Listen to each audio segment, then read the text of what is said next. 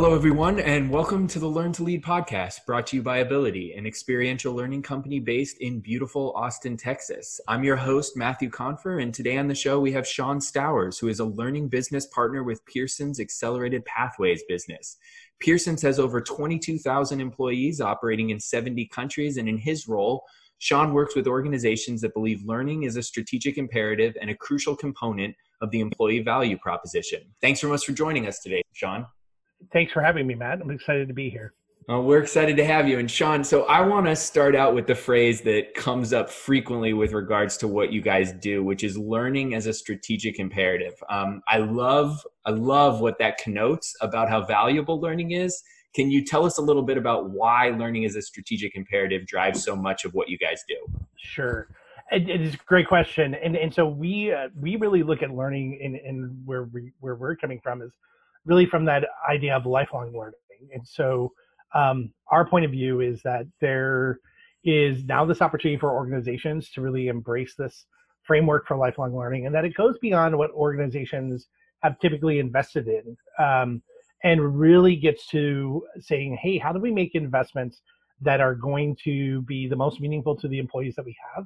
Um, whether that is helping someone learn to speak English, helping them get their high school diploma, um, giving them specific training for their job role or for their next role, and ultimately investing in them and helping them advance um, into whether it's a certification or certificate or into a degree. Um, how do you help make that investment? And I think what's key about that is when you think about how organizations invest in learning. Um, you know, we know that there's about 150 billion dollars spent on what we traditionally call learning and development, um, there's another $20 billion spent inside of organizations just on tuition assistance. And, and I think what we believe is that there are places where those those investments come together and at least the strategic framework for how do you decide what do you invest in should come together between those two investments.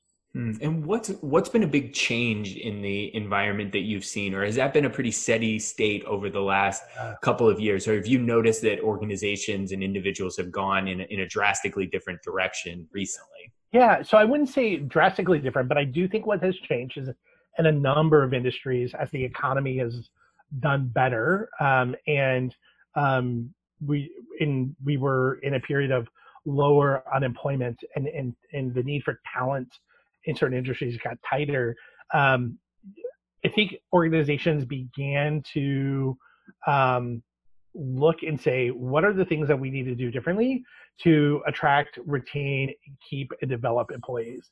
And so I think that we've seen organizations begin to make investments in education in populations that they haven't. Um, you know, a great example of that is McDonald's in their Archways to Opportunity program, which is if you look at it, really an investment in their frontline workers, um, helping them get a college diploma, helping them get learn to speak English, helping them on the pathway to their uh, to a college degree. And I think McDonald's was really um, on the forefront of that work, um, and we're seeing that cascade into a number of industries um, in in organizations where those frontline employees, which are the lifeblood of the organization, which have traditionally turned over at really high levels, um, organizations are now rethinking how they invest in education and learning beyond teaching those those individuals how to do their job. Um, it's really about how do we help them advance in their career in their life. Hmm. I love I love the idea of advancement, and, and obviously when when you all start working with an organization or an organization like McDonald's or anybody decides to make a, a drastic decision like that, a, one heck of an investment. What are kind of the risks that they're weighing? How do they make the decision that I mean, it's obviously there's a cost associated with it, there's a, a human capital associated with it in terms of the amount of, of effort that needs to go into it. How are they weighing those risks? Yeah you know, Matt, that's a great question, and and I think you've hit the nail on the head. I have to say that the biggest thing that comes up in in these sort of conversations about these sort of benefits is there there is this a natural fear of there's going to be a run on the bank of mm. what happens if we offer this and then everybody signs up for it and and and the reality is is we've just never seen it um you know and and we've never seen it for a number of reasons right I think number one is we've never seen it because you know these programs still require an investment of the individual. So um, folks may raise their hands, but once they figure out what's in what's um, in you know what is in store for them in terms of what they have to commit to the program um, they self-select out right um, there there are other you know reasons that folks may not make it through the process but at the end of the day you know we've never seen that run on the bank but that's actually the number one fear that we run into with organizations of going what happens if we offer this? And then everybody wants it. Um, i think that the second the second piece which is really interesting is um, there are t- a lot of times in these conversations um, with our our partners we find that there's a moment where you know organizations have to admit that they don't know what they don't know. Um, so a lot of organizations don't know the level of education that exists inside of the organization particularly at their frontline workers. Um, so you don't necessarily we, we run into organizations that don't know that every one of their employees actually have a high school diploma. Um, and you know there's some assumptions around that. And so i think one of the things that we we help do is saying hey how do we break down some of these assumptions and how do we get to the underlying data? I'd say the last thing that that that really weighs in these conversations is really you begin to get into some conversations around um, access to technology and and certainly um, what is the role of the organization as it relates to providing access to technology to perhaps parts of the population that don't traditionally have access. Um, so in some cases, you know, that is um, working to make computer labs and, and, access to technology available off shift. Um, we've seen that with certain employers. Um, we've seen other employers who have identified resources that uh, their employees can utilize in order to obtain technology. And certainly, you know, there's just some good old fashioned like, hey, you know what? This is uh we're giving you this benefit you begin to find some access to technology, whether that's in your own personal life or you know through a local library, et cetera. You see a range of those things, but I do think it, there's some interesting conversations around that. Hmm. You so you mentioned organizations giving to their um, staff, and and then there is there a level of reciprocity? Do you find that a lot of organizations say, you know, if we make this investment, we're planning for you to stay with us for an extra six months, two yeah. years. I know some programs offer that. Do you guys have a perspective on that or anything that you've seen that's been really successful? Yeah, you know what? I really appreciate you asking that um, because we do know that traditionally in some of these educational assistance policies, there have been those what we would call a clawback clause or you know some sort of clause that says, hey, you're going to stay for a certain amount of time. Um, our point of view has been that we actually don't think that that's the best practice um, and, and, and, and let's, let's look at why, right? So, so while you're, you, you are giving this investment, um, you're likely keeping an individual longer, right? And particularly in a high turnover role, you know, the difference between someone being with you for three months versus six months, nine months, or a year, you know, has a significant impact on on on your cost of turnover. Um, but but the reality is is that you're never going to promote all of those frontline workers who take advantage of this benefit up into the organization. You only still have so many positions to fill. And so, you know, we would we and, and you're not guaranteeing that promotion. So we we don't believe that having that sort of clawback is necessarily uh, best practice. We we do think that um, we we typically focus on some other things, um, and so we would, you know, we know that organizations have that as part of their policies. We don't necessarily recommend that as a best practice. Hmm. So as a you're obviously you're in this field, you deal with it day and day, but you're also obviously a practitioner and a leader in your own space. What what sort of training are you looking for? Like what are the skills that you're looking to to better for yourself today, tomorrow and in the future? Yeah, you know what? I so appreciate that. Um, you know, I often say and and Matt, you may relate to this that you know, when I go and look for my professional development, it's not I don't typically find it in the LMS. Um, and so you know i think where i've focused my um, professional development and where i'm seeking out um, you know developmental opportunities it's around human capital strategy it's around um, forming the employee value proposition because i think education and learning is such a um, and, and, and certainly this concept of lifelong learning and how organizations support that um, is such an important part of the employee value proposition. And I don't think we've gotten it right, right? I think we, we spend a lot of time on understanding the discretionary benefits, compensation and benefit, and et cetera, in terms of, um, what that does to the EVP, but I don't think we've completely looked at education. So I'm, I'm looking for developmental experiences there. Um, and I think ultimately, you know, uh, looking for, you know, how to connect that back to the organizational strategy and ultimately the business case. Hmm. So I, will ask one of my questions that I always love to talk about is kind of a defining moment, and I guess I'll ask it for yourself personally, but maybe also for for your organization or for the work that you specifically do. Is there something that has really defined um, getting you to the place you are today, or getting your organization to the place that it is, where it can offer the level of service where an organization, you know, like a McDonald's, for example, can deliver at scale to really better their employees? Yeah. Well, you know what? I'll answer it in two ways. I'll answer it for myself, and I'll give my perspective on on Pearson because I've been with Pearson for so long.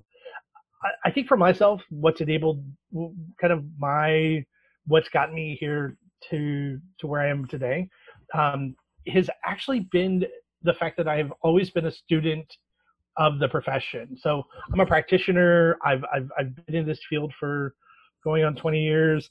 Um, but I've always been a student of the profession. I'm always curious about what makes what we do work and and and, and how does it impact um, organizations. And I think that you know keeping that curiosity and kind of always remaining a student. Um, it's great to be an expert, and and I'm expert in a lot of things, but I, I always try to remain grounded as a student of the profession and to to to always learn what's new. Um, so certainly that I think helped me make the pivot to this particular space about three years ago when we, as Pearson, kind of moved into this space.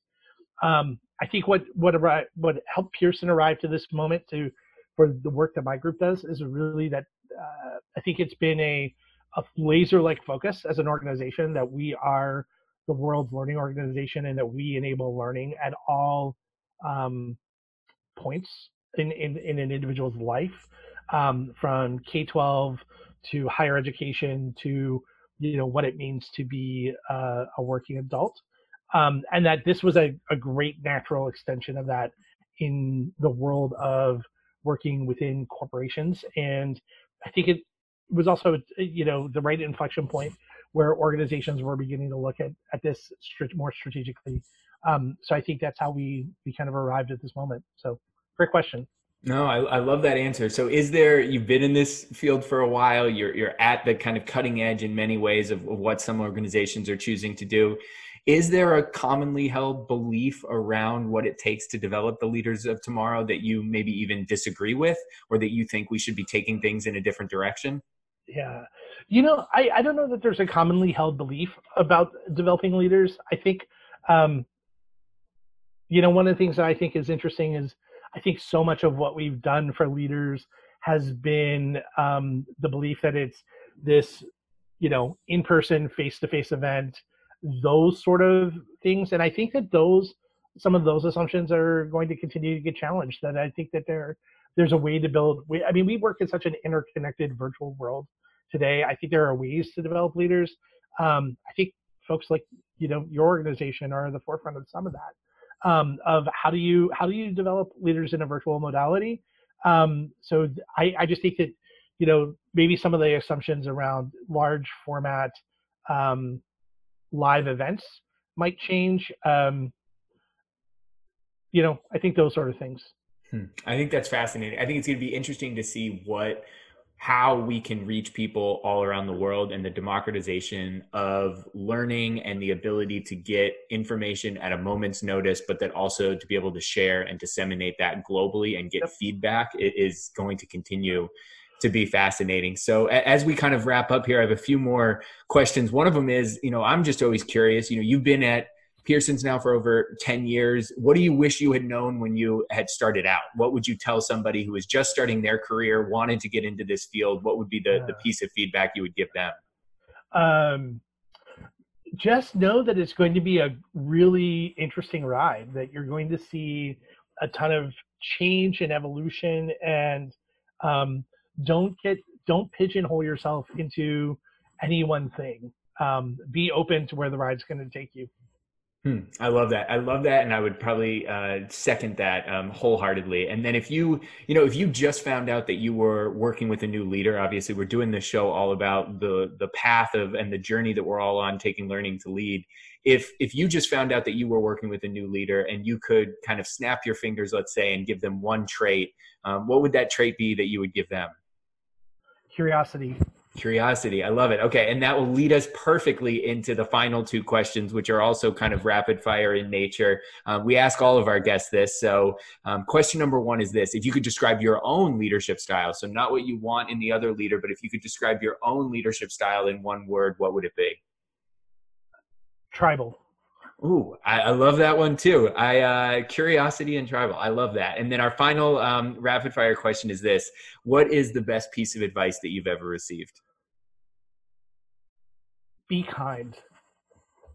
I love the answers. I love the succinctness. Sean, it has been an absolute pleasure having you on the show. Where can people find out more about you? Yeah, you know what? I'm uh, I'm big on link. I'm a big LinkedIn person, so you can find me on LinkedIn, and uh, would love to hear from anyone or just connect.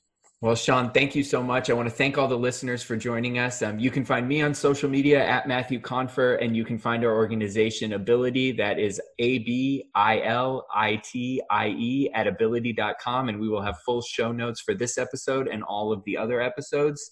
We've absolutely loved the feedback so far. So if you're interested in getting in touch, please send us an email at hello at abilitie.com. And if you enjoyed today's show, we would love a rating and review in your podcast app of choice. And we truly appreciate you sharing our show with your network. Be sure to subscribe so that you get our next episode. And I want to thank you all for joining us on the Learn to Lead podcast.